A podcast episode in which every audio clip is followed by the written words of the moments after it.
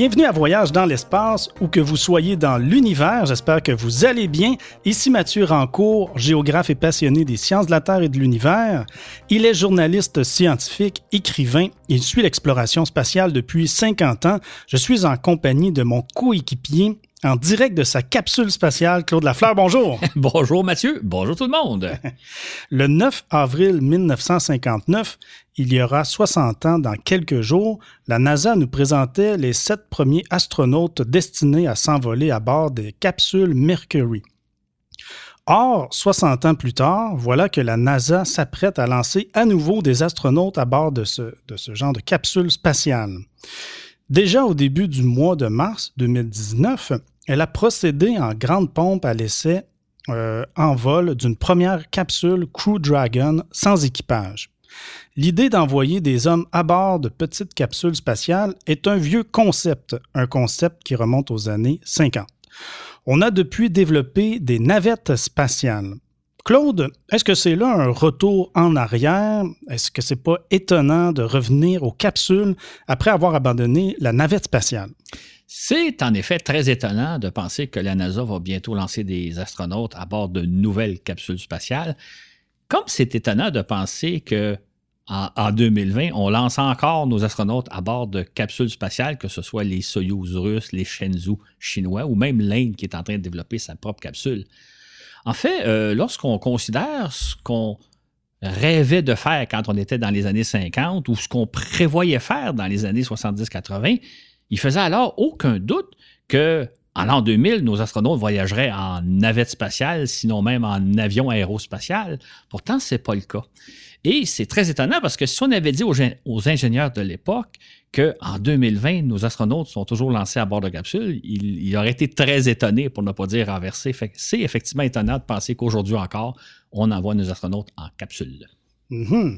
Ces ingénieurs seraient même sans doute encore plus surpris si on leur avait dit que la NASA développe en ce moment, et avec enthousiasme, deux capsules différentes, la Crew Dragon de SpaceX et la Starliner de Boeing, n'est-ce pas Claude? Tout à fait, et à laquelle, auquel il faut ajouter la capsule Orion que la NASA développe elle-même.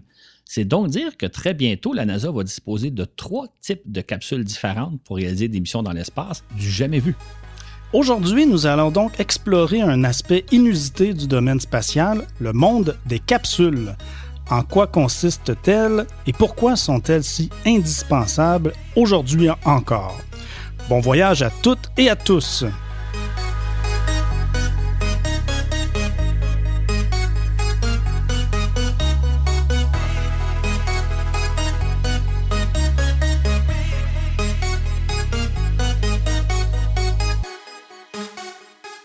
Nous dédions ce balado à nos patrons et patronnes, Rémi Paquin, Audrey Friche, Ami Mansara Chanon, Éric Martin, Sébastien Meunier et André Gagnon.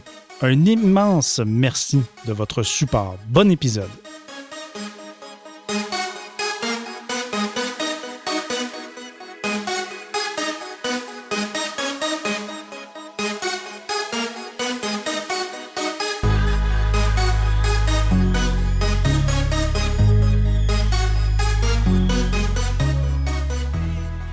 Lorsqu'on regarde les films de science-fiction des années cinquante ou qu'on consulte les publications spécialisées de l'époque, on constate qu'à l'aube de l'ère spatiale, on envisageait que les astronautes s'envoleraient pour l'espace à bord de navettes spatiales ou d'avions aux lignes futuristes.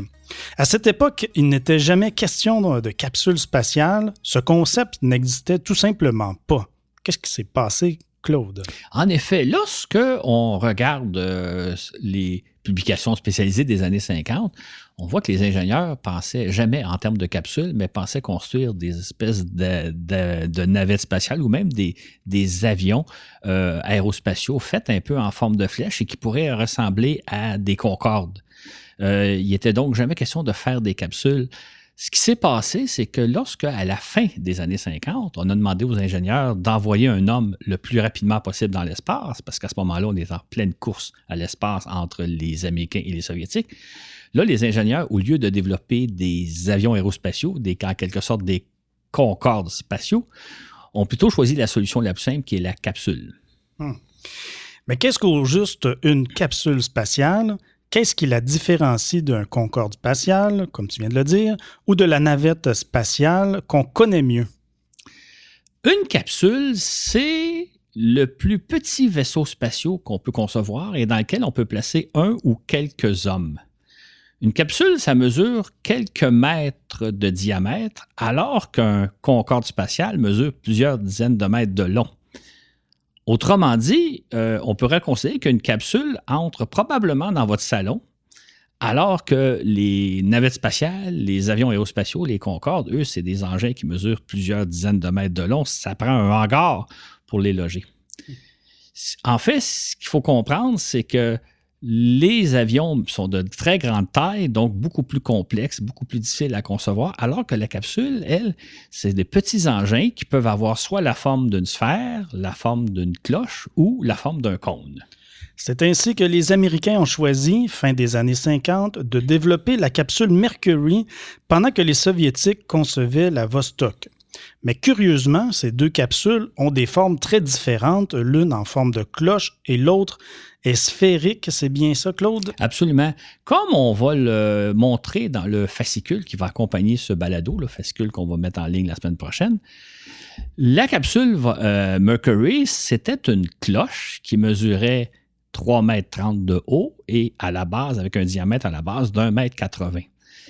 Le volume de Mercury était de moins de deux mètres cubes, c'est-à-dire suffisamment pour contenir un homme, mais à condition que celui-ci ne soit pas de trop grande taille.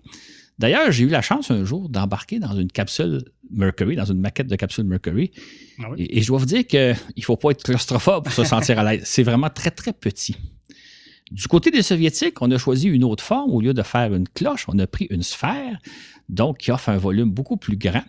Et c'est la sphère Vostok qui mesure deux virgule trente mètres. Le volume de la sphère à l'intérieur est à peu près le double de celui d'une capsule Mercury. Et pourquoi de tels choix? Pourquoi concevoir des capsules plutôt qu'un vaisseau aux formes effilées, une sorte de Concorde spatiale? Quelles en sont les raisons, Claude? La principale raison, c'est le problème que pose le retour sur Terre. Comme on l'a déjà expliqué, pour aller dans l'espace, pour se placer en orbite autour de la Terre, il faut aller à la vitesse de vingt-huit mille kilomètres à l'heure. Mais lorsqu'en fin de mission, il s'agit de revenir sur Terre, il faut perdre cette vitesse-là. Il faut passer de la vitesse de vingt-huit mille kilomètres heure à, à, à zéro en quelques dizaines de minutes. Pour ce faire, on se sert de l'atmosphère terrestre, on se sert de l'air pour freiner sa descente, ce qui, évidemment, l'air permet de ralentir le vaisseau, perdre sa vitesse, mais ça cause un réchauffement considérable. En fait, la surface de notre vaisseau spatial va être portée à plusieurs milliers de degrés. L'astronaute va d'ailleurs avoir l'impression d'être dans une boule de feu, un peu comme une météore qui rentre dans l'atmosphère terrestre. Ce qu'il faut donc protéger cette surface-là, c'est parce que si vous ne le protégez pas, vous allez être comme une météore qui traverse l'atmosphère et qui, la plupart du temps, va se désintégrer, il n'arrivera même pas au sol. Donc, plus votre vaisseau est gros, plus votre vaisseau est grand, par exemple un Concorde spatial comme on mentionne depuis tantôt, ça va demander beaucoup plus de protection que si vous construisez le vaisseau le plus petit possible, le plus compact possible. D'où l'idée de concevoir, donc, surtout dans un premier temps, le vaisseau le plus petit possible pour le protéger lors de la rentrée dans l'atmosphère terrestre. Mais chacun de son côté a choisi une solution différente, la sphère pour les ingénieurs soviétiques et la cloche pour les ingénieurs américains. Pourquoi donc? L'idée est la suivante, c'est que vous devez donc protéger la surface de votre vaisseau pour pas qu'il fonde durant la rentrée dans l'atmosphère. Les Américains ont choisi la cloche parce que c'est le vaisseau le plus compact qu'on peut concevoir et surtout, au lieu de protéger toute la surface du vaisseau, on va protéger juste l'arrière de la capsule à l'aide d'un dispositif assez ingénieux qu'on appelle le bouclier thermique.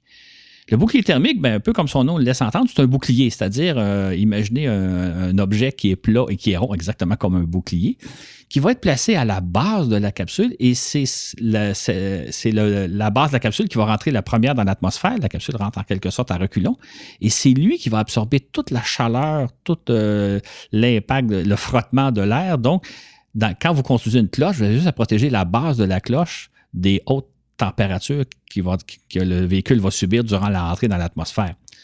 Du côté des soviétiques, on a choisi la sphère. La sphère, c'est un engin beaucoup plus simple à construire, beaucoup plus rigide, c'est un, beaucoup plus solide. C'est en quelque sorte un boulet de canon.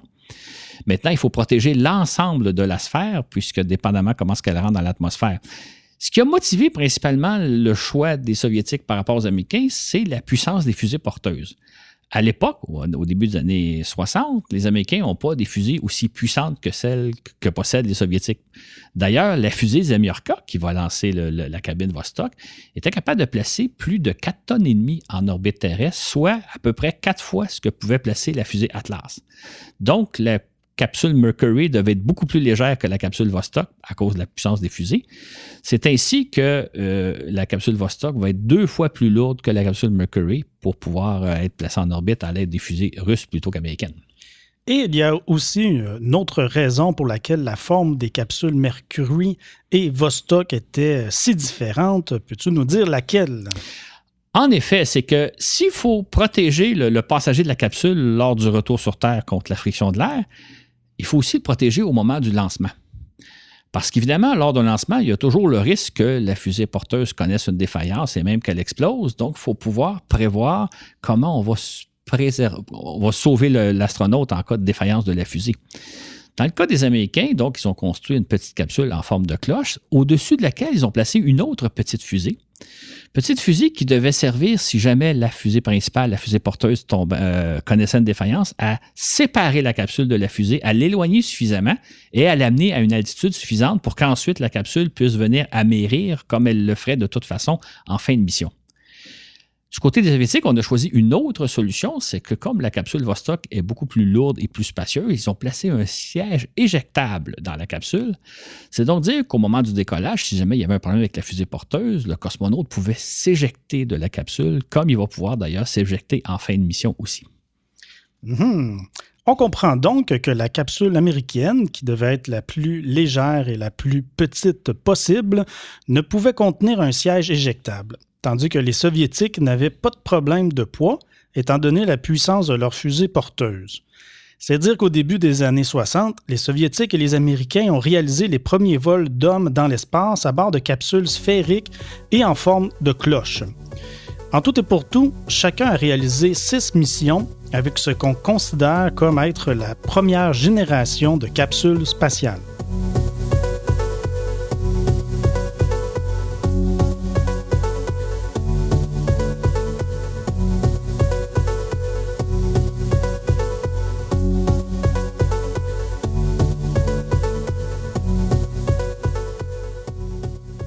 Bizarrement, les Américains ont également équipé leur capsule de deuxième génération, Gemini, de sièges éjectables. Pourtant, cette capsule avait les mêmes formes qu'une capsule Mercury et non pas celle d'une sphère. C'est-tu bien ça, là, Claude? Exactement. C'est-à-dire que d'ailleurs, à l'origine du programme Gemini, les Américains ont dit on va construire une grosse capsule Mercury, donc exactement la même forme, mais suffisamment grosse pour pouvoir y loger deux hommes avec des sièges éjectables. L'idée, évidemment, de la cloche, c'est que vous avez simplement à la protéger à l'aide d'un bouclier thermique. Et cette fois-là, les Américains ont choisi, au lieu de mettre une petite fusée au sommet de la fusée, ils ont dit on va équiper la capsule euh, Gemini de deux sièges éjectables, un peu comme la Vostok. OK.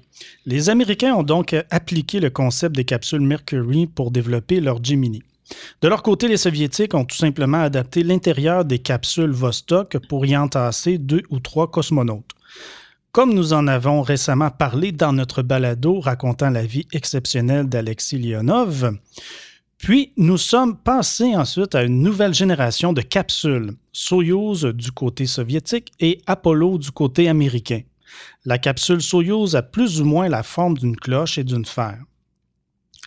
Claude, peut-on dire que, euh, peut-on dire qu'elle est le croisement entre Vostok et Mercury? Bien, en quelque sorte, bien que la capsule Soyuz soit très différente, euh, entre autres, des capsules américaines, euh, ce que les Soviétiques ont cherché à faire, c'est tirer astucieusement parti des avantages de la cloche et des avantages de la sphère. Comme on l'a vu, l'avantage de la cloche, c'est que vous avez simplement besoin de la protéger à l'aide d'un bouclier thermique. Par contre, une sphère comme le Vostok est plus spacieuse, ce qui fait plus grande. Ce qui fait que les Soviétiques, ils ont construit une espèce de cloche aux formes très arrondies, on pourrait dire une espèce de cloche obèse, ce qui permet de tirer avantage des deux, avant, des deux in, principaux intérêts des capsules. Mm-hmm. C'est ainsi que Soyuz fait deux virgule vingt-quatre mètres de haut pour un diamètre de deux virgule dix-sept mètres et offre quatre mètres cubes de volume habitable pour deux ou trois cosmonautes, c'est ça? Exactement. Et par ailleurs, on peut ajouter que la capsule Soyouz n'était pas dotée de sièges éjectables comme le, ah. le Vostok, mais plutôt un peu à la formule américaine, c'est-à-dire une petite fusée qui est placée au-dessus de la capsule et qui va pouvoir séparer la capsule en cas de défaillance de la fusée porteuse. D'ailleurs, on pourrait rajouter qu'en octobre deux mille dix-huit, il y a deux, deux passagers de Soyouz qui ont failli perdre la vie, mais justement, cette fusée de sauvetage est rentrée en action et a éloigné la capsule et les deux astronautes s'en sont tirés indemnes. Mmh, tout à fait.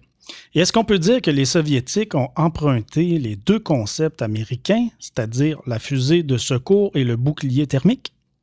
Bien, ça peut paraître ça un peu, comme on pourrait penser que peut-être que les Américains ont emprunté aux Soviétiques l'idée de mettre des sièges éjectables à bord de leur capsule Mercury.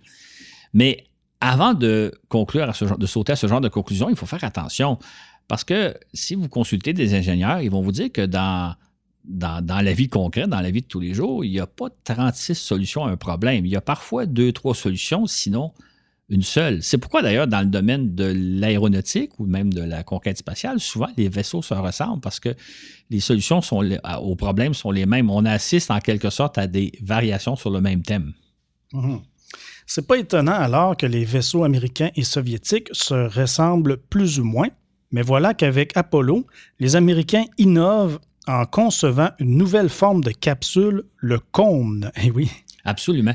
Et il s'agit de ce qu'on appelle d'un cône aplati. Parce que la capsule Apollo mesure trois virgule cinquante mètres de haut, mais a près de quatre mètres de diamètre. Donc, on a un cône extrêmement plat. La capsule offre un volume d'à peu près six mètres cubes pour y loger jusqu'à trois astronautes. Voilà tout compte fait, pour les ingénieurs américains, la forme optimale pour une capsule spatiale, puisque le cône aplati est la forme qui a été retenue pour les capsules modernes Crew Dragon, Starliner et Orion.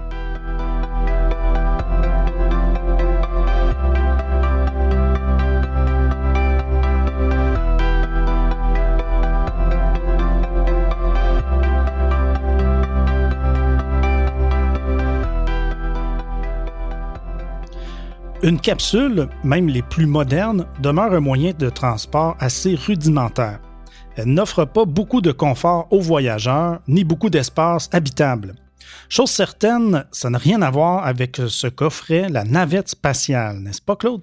En effet, euh, en fait, l'habitacle de la navette spatiale est à peu près dix fois plus gros que l'espace qu'offraient les capsules, même les plus spacieuses. La navette était conçue pour transporter jusqu'à trois astronautes pour faire des missions beaucoup plus complexes que celles qu'on fait avec les capsules. Mmh. C'est-à-dire que les astronautes qui voleront sous peu à bord des capsules Crew Dragon, Starliner et Orion seront nettement moins confortables que ceux qui ont voyagé à bord de la navette. Est-ce qu'on peut dire qu'il y a là un certain recul, Claude? Euh, oui, on peut parler d'un certain recul, mais en même temps, il y a une raison à ça. En fait, ce qu'il faut comprendre, c'est que les capsules Crew Dragon et Starliner sont conçues pour transporter des astronautes vers la station spatiale le plus rapidement possible et ainsi que les ramener sur Terre le plus rapidement possible. Normalement, les astronautes qui voyageront dans ces capsules-là vont y demeurer quelques heures ou tout au plus une journée ou deux le temps de se rendre à la station spatiale et quelques heures pour revenir sur Terre. Dans le cas de la navette spatiale, c'était un autre genre de véhicule, c'est-à-dire que la navette spatiale était conçue pour réaliser des missions d'une semaine ou deux avec un équipage de jusqu'à sept personnes. On n'aurait pas pu entasser confortablement sept personnes dans une capsule. C'est pourquoi la navette spatiale était beaucoup plus spacieuse pour que les astronautes puissent vivre à leur aise quand même durant une semaine ou deux. OK. D'un autre côté, euh, les capsules sont plus robustes et économiques que la navette spatiale, n'est-ce pas? Absolument. C'est l'un des grands avantages des capsules, leur robustesse. En fait, la navette spatiale, c'est un véhicule absolument formidable, extraordinaire, qui permettait de faire des, des missions spatiales d'une complexité assez intéressante. Par contre, c'était un véhicule très fragile. D'ailleurs, on a juste à penser euh, aux deux accidents qui sont arrivés dans le cadre du programme de la navette spatiale, que ce soit la perte de Challenger au décollage, deux minutes après le décollage, le vingt-huit janvier mille neuf cent quatre-vingt-six, ou encore la perte de Columbia lors du retour sur Terre le premier février deux mille trois.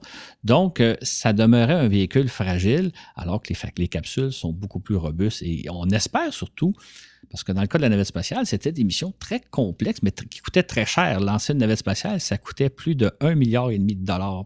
Et c'était très complexe. Il y avait souvent des reports. C'était pas facile de faire des missions de navette spatiale. Dans le cas des capsules, ce que la NASA espère, c'est que d'une part, ça va être beaucoup plus facile de les lancer et en même temps, ça va coûter beaucoup moins cher. En fait, on peut espérer que ça va coûter de l'ordre de cinq à dix fois moins cher de lancer des astronautes en capsule plutôt qu'avec la navette spatiale. Ah oui, OK. Et est-ce que les capsules permettront de faire moins de choses que la navette? Absolument. Les capsules vont avoir... Enfin, la mission première des capsules, c'est de convoyer les astronautes vers la station spatiale et de les ramener sur Terre. Il n'est quand même pas interdit de penser un jour qu'on fera d'autres genres de missions, par exemple des missions de, de, d'observation de la Terre ou certaines missions technologiques ou scientifiques, un peu comme ce qu'on faisait dans les années soixante avec les capsules Gemini et Apollo. Donc, il y a d'autres possibilités de missions, mais en principe, c'est plutôt de faire le, le, la navette entre la station spatiale et la Terre. Donc, les capsules Crew Dragon, Starliner serviront essentiellement au transport d'équipage vers la Station spatiale internationale, mais est-ce qu'elles pourraient aussi servir à réaliser d'autres missions? Absolument. En fait, ce qui est intéressant, c'est qu'il y a une différence fondamentale entre les, les capsules modernes et celles qu'on a fait avant. C'est-à-dire que les capsules Mercury, Gemini, Apollo, c'était des capsules de la NASA, développées par la NASA pour les besoins de la NASA. Dans le cas des capsules Crew Dragon et euh, Starliner, c'est un produit développé par deux entreprises privées qui vont l'offrir au marché. En fait, dans un premier temps, le principal client, l'unique client, c'est la NASA. Mais il n'est pas interdit de penser que d'autres agences spatiales pourraient se procurer le, le service de ces capsules-là auprès de SpaceX et de Boeing pour réaliser leur propre mission spatiale. Donc, on pourrait assister dans les, éventuellement à des missions autonomes, euh, un peu comme d'ailleurs les deux films offrent déjà la possibilité de lancer les, des satellites. Là. Si vous avez des, dans, dans un satellite de télécommunication, par exemple, à faire lancer, vous pouvez acheter une fusée de SpaceX ou une fusée de, de Boeing. Éventuellement, vous pourrez acheter même une capsule spatiale faite par ces deux entreprises-là pour réaliser vos propres missions en orbite terrestre. OK. Et... Ah bon, alors ça, ça l'ouvre euh, pla- place à la question suivante. Est-ce que des touristes pourront voyager à bord de ces capsules? C'est pas prévu pour le moment, mais c'est pas exclu non plus. C'est-à-dire que on verra peut-être éventuellement que des agences spatiales, que ce soit l'agence spatiale européenne, que ce soit différentes agences spatiales de, de pays européens ou du Canada ou du Japon, réaliser leur propre mission spatiale à bord de ces capsules-là. Et peut-être éventuellement, même des touristes. En fait, des touristes pourraient se payer un voyage en Crew Dragon ou en Starliner. Euh, c'est, probablement que c'est un voyage qui va coûter de l'ordre de cent à cent cinquante millions de dollars. Mais si on considère que ces capsules-là vont transporter environ quatre ou cinq touristes, bien, si ceux-ci se divisent la facture, un, un voyage dans ces capsules-là pourrait revenir quand même un peu moins cher que les voyages en Soyuz à bord de la station spatiale, comme le fait, mettons, entre autres, Guy Laliberté. Ces capsules devraient demeurer en service plus longtemps que la Station spatiale internationale, qui, comme nous l'avons relaté dans notre balado « Vivre à bord de la Station spatiale », elle arrivera au terme, euh, à son terme dans une dizaine d'années environ. Est-ce que c'est bien ça? C'est, c'est bien ça, effectivement. On peut penser qu'il reste à peu près une dizaine, peut-être une douzaine d'années d'opération à la station spatiale, peut-être même moins. Par contre, les capsules, on peut penser qu'elles vont voler encore dans les années, dans les années deux mille trente et peut-être même dans les années deux mille quarante. Donc, euh, le, la durée de vie de ces capsules-là est beaucoup plus longue que celle de la station, ce qui fait que probablement qu'un jour, on va réaliser d'autres genres de missions que simplement la navette entre la Terre et la station spatiale internationale.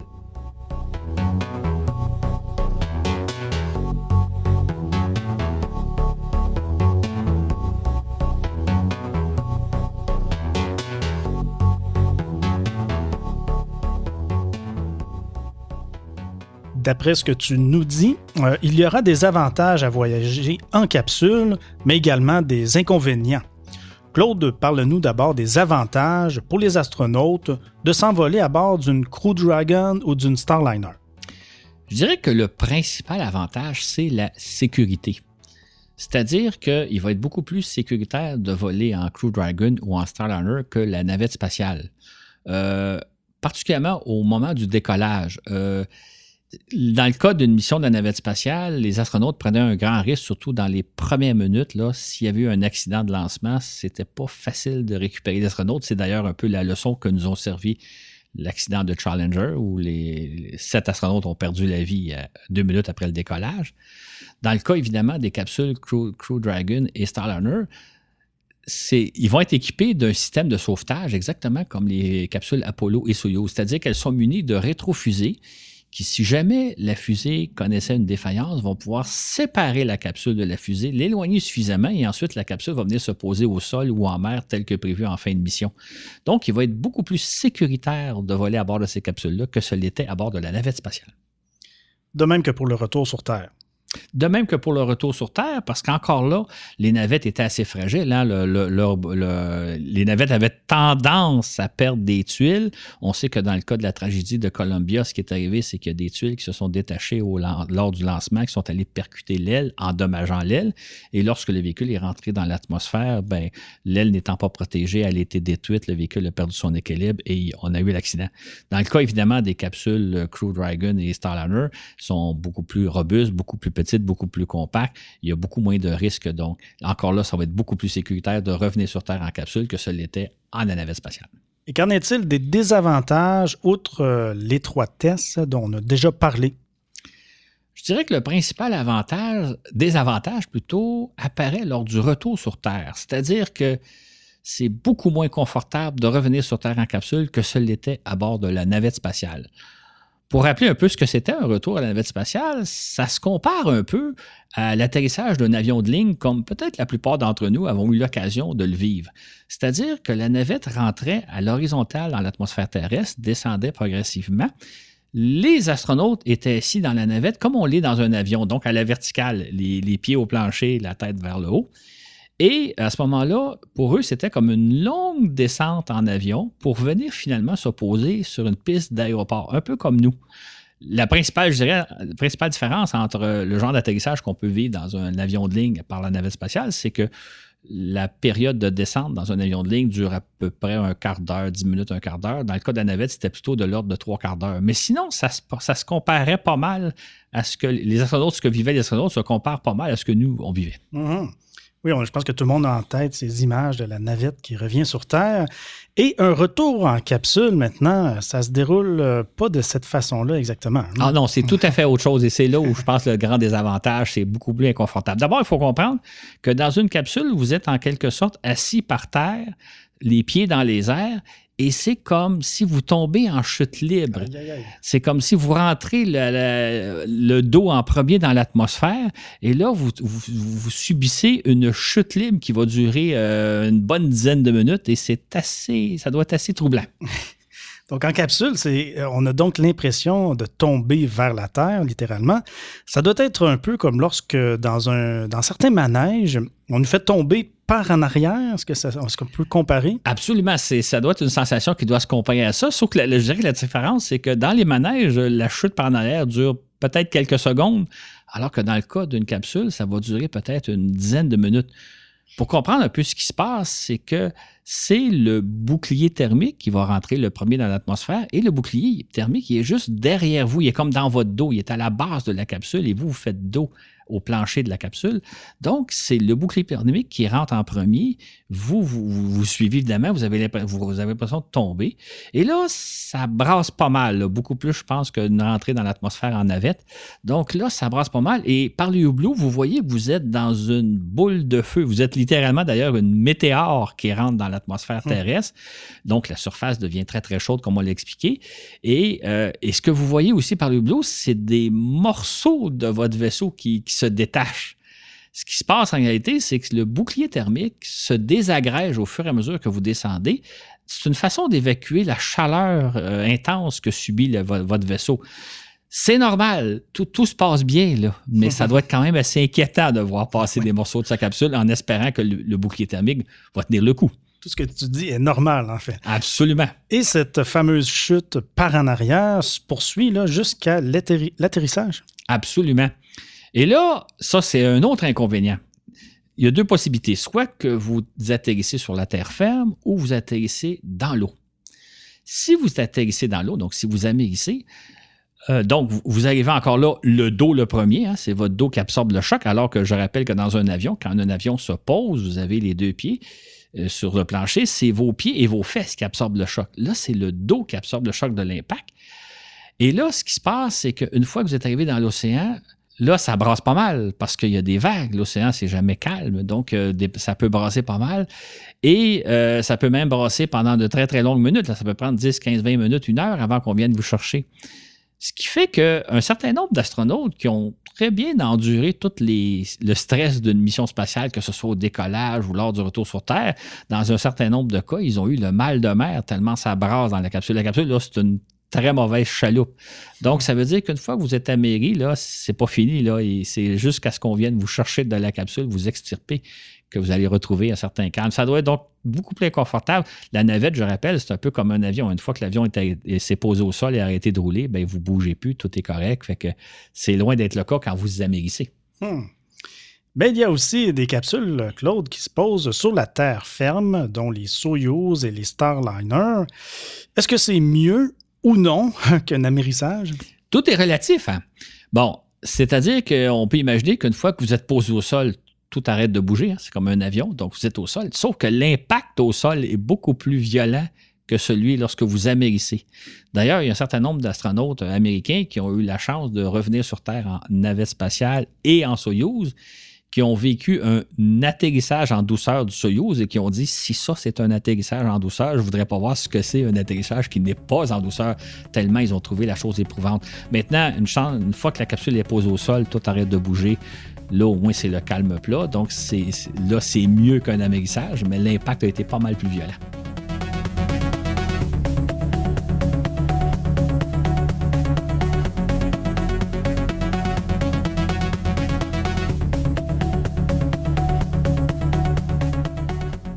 Jusqu'ici, on, on a essentiellement parlé des nouvelles capsules Crew Dragon et Starliner, mais la NASA développe sa propre capsule Orion. Pourquoi donc, Claude, une troisième capsule? Comme on le dit, les Crew Dragon et Starliner ont pour mission de faire la navette entre la Terre et la Station spatiale internationale. Dans le cas d'Orion, la capsule va servir à quitter l'orbite terrestre, à s'éloigner dans ce qu'on appelle l'espace lointain, par exemple, pour aller jusqu'à la Lune. Donc, c'est des missions plus longues, de plus longue durée, pour se rendre plus loin, entre autres jusqu'à la Lune. C'est donc une différence importante. Et est-ce que Orion est différente des deux autres? Euh, oui et non.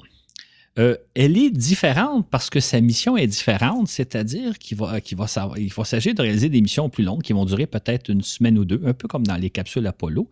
Et pour aller plus loin, donc, elle est équipée d'un bouclier thermique beaucoup plus résistant parce que, comme on l'a déjà expliqué, quand vous êtes en orbite terrestre et que vous revenez sur Terre, vous descendez à la vitesse de vingt-huit mille kilomètres heure, comme j'expliquais tantôt.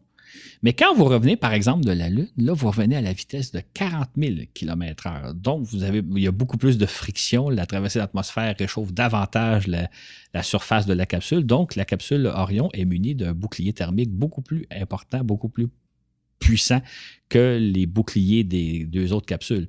Par contre, au niveau de la taille de la capsule et du volume intérieur, c'est très semblable aux deux autres capsules. Donc, d'ailleurs, si on met les trois capsules côte à côte, qu'on va, on, comme on va l'illustrer dans notre euh, fascicule de la semaine prochaine, vous allez voir que les différences ne sont pas évidentes et c'est, si ce n'est pas marqué sur la capsule laquelle est laquelle, vous allez avoir de la difficulté de les distinguer les unes des autres. OK. Et il y aurait deux autres différences entre les deux sortes de capsules, entre Orion et Crew Dragon, ainsi que Starliner.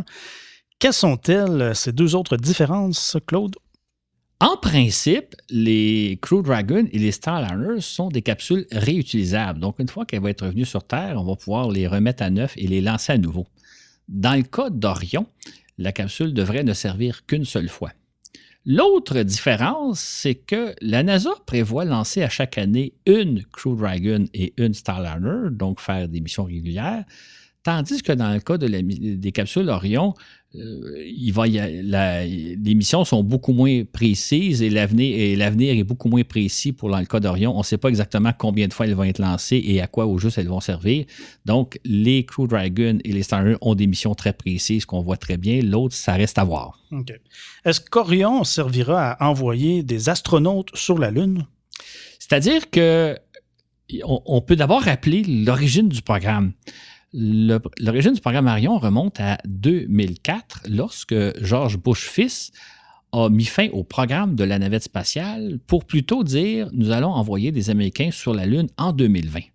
C'était donc les capsules Crew Dragon, euh, Orion devaient servir en quelque sorte comme, exactement comme les capsules Apollo.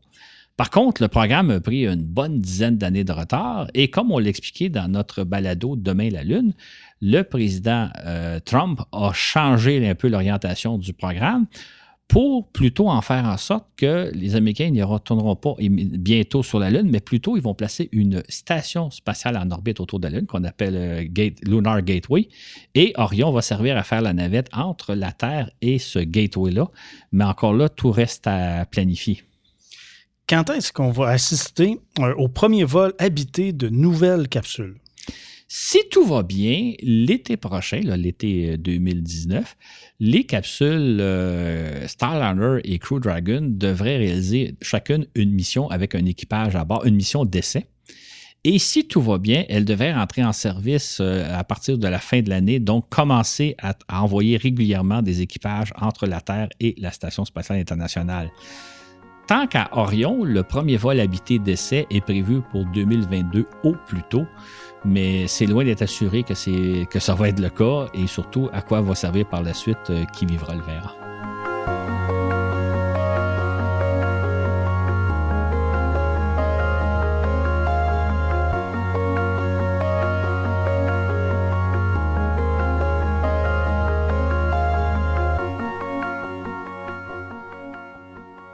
Claude, au début de ce balado, nous avons relaté qu'il y aura soixante ans, soit dans quelques jours, la NASA sélectionnait ses premiers astronautes. Les sept hommes deviendront des célébrités. On les surnommera les sept premiers du programme Mercury. Il s'agit d'Alan Shepard, Virgil Grissom, John Glenn, Scott Carpenter, Walter Schirra, Gordon Cooper et Dick Slayton. Que sont-ils devenus? Qu'a été leur carrière d'astronaute et leur destin, Claude? Lorsque le neuf avril dix-neuf cent cinquante-neuf, la NASA a présenté au grand public ces sept hommes, ils sont devenus instantanément des vedettes. Ils étaient destinés à réaliser le premier vol dans l'espace d'un homme, c'est-à-dire réaliser l'un des grands rêves de l'humanité. C'est donc dire qu'à partir de ce jour-là, tout ce qu'ils ont fait a été vu et suivi de près. Ils ont fait l'objet d'une très intense couverture médiatique. On savait tout de leur vie. Et ces hommes-là ont connu un destin assez exceptionnel, comme on va le voir dans quelques minutes. En tant que premier homme destiné à explorer l'espace, ils mettaient véritablement leur vie en danger. Absolument, et ils étaient tout à fait conscients. En fait, ce qu'on va, avoir, ce qu'on va apprendre beaucoup plus tard, c'est que peu après avoir été choisis comme astronautes, ils se sont réunis entre eux. Et en considérant les risques auxquels ils s'exposaient, soit lors d'un lancement de fusée, soit leur séjour dans l'espace ou leur retour sur Terre, ils en sont venus à la conclusion que probablement que d'ici quelques années, la moitié d'entre eux auraient péri. Heureusement pour eux, ça n'a pas été le cas. Aucun n'a péri lors d'un accident en vol spatial. Un seul va périr lors de l'entraînement, comme on va voir dans quelques minutes, tant qu'aux six autres, ben, ils vont mourir en quelque sorte de vieillesse. Survolons le destin particulier des sept premiers Américains choisis pour aller dans l'espace en les présentant selon l'ordre dans lequel ils se sont envolés pour l'espace. Le premier de tous, c'est Alan Shepard, qui a réalisé au cours, un, un court vol, en fait, le cinq mai dix-neuf cent soixante et un. Dans sa capsule Mercury trois, Shepard est monté jusqu'à cent quatre-vingts kilomètres d'altitude avant de redescendre en parachute et d'amérir quinze minutes plus tard.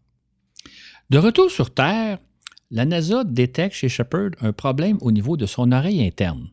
Shepard souffrait de la maladie de Menière qui euh, a tendance à perturber son équilibre. Maintenant, Shepard s'est battu durant une dizaine d'années pour retrouver ses ailes d'astronaute. Et c'est finalement comme commandant de la mission Apollo quatorze qu'il va retourner dans l'espace et il va même devenir le cinquième homme à marcher sur la Lune. Shepard est ainsi le seul astronaute du programme Mercury à s'être rendu là-bas. Shepard a ensuite fait carrière dans le monde des affaires, devenant un banquier prospère. Il est décédé en juillet dix-neuf cent quatre-vingt-dix-huit à l'âge de soixante-quatorze ans, des suites d'une leucémie. Ce fut ensuite au tour de Virgil Grissom de réaliser une courte mission Mercury, identique à celle de Shepard, le vingt et un juillet dix-neuf cent soixante et un. Par la suite, Grissom va réaliser le premier vol habité d'une cabine Gemini, et puis il va être assigné pour commander la première mission Apollo, donc Apollo un.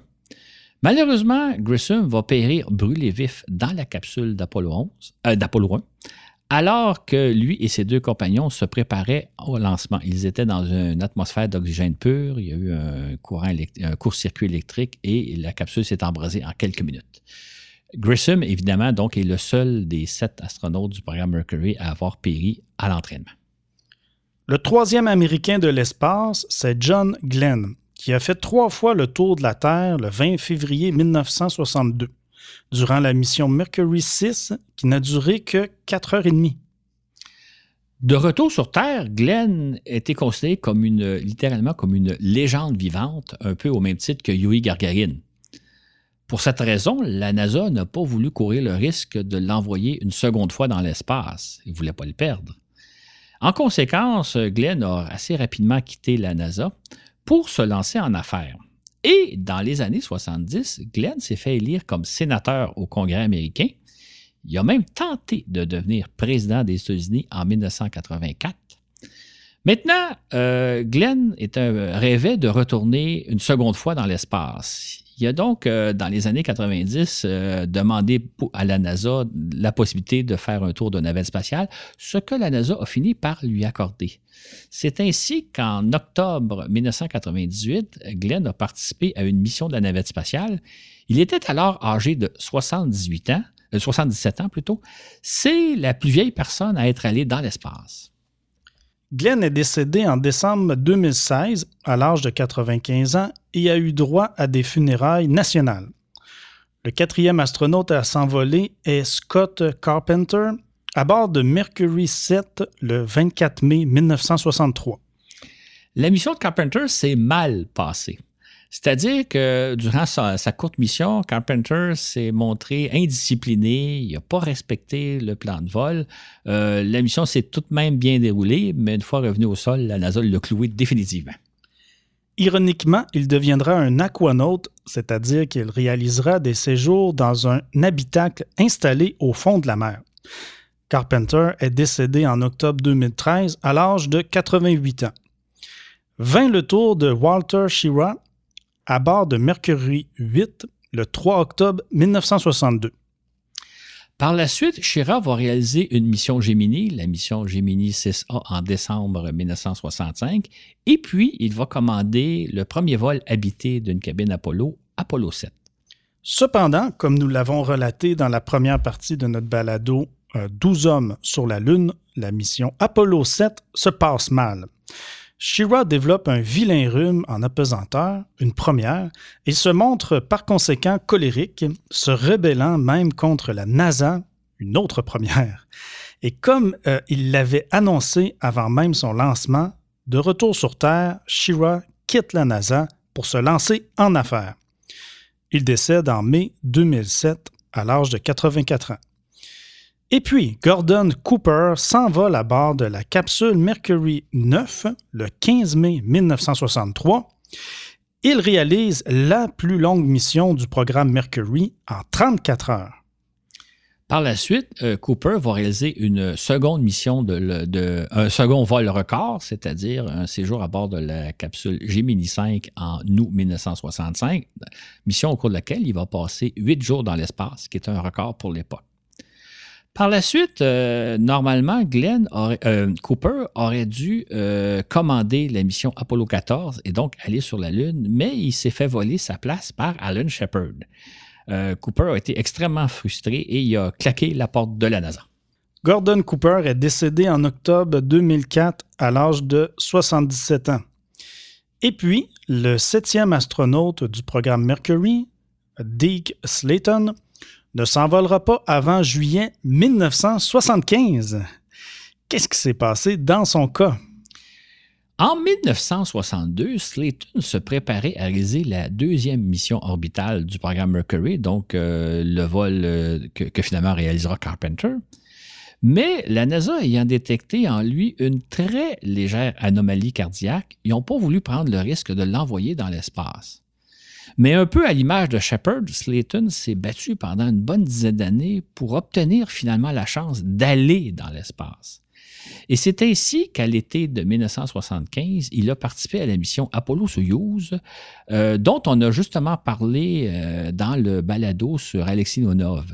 Donc, euh, Slayton, après euh, une quinzaine d'années de combat, a réussi à aller dans l'espace et de goûter à la pesanteur. Dick Slayton est finalement décédé en juin mille neuf cent quatre-vingt-treize, à l'âge de soixante-neuf ans, d'une tumeur au cerveau.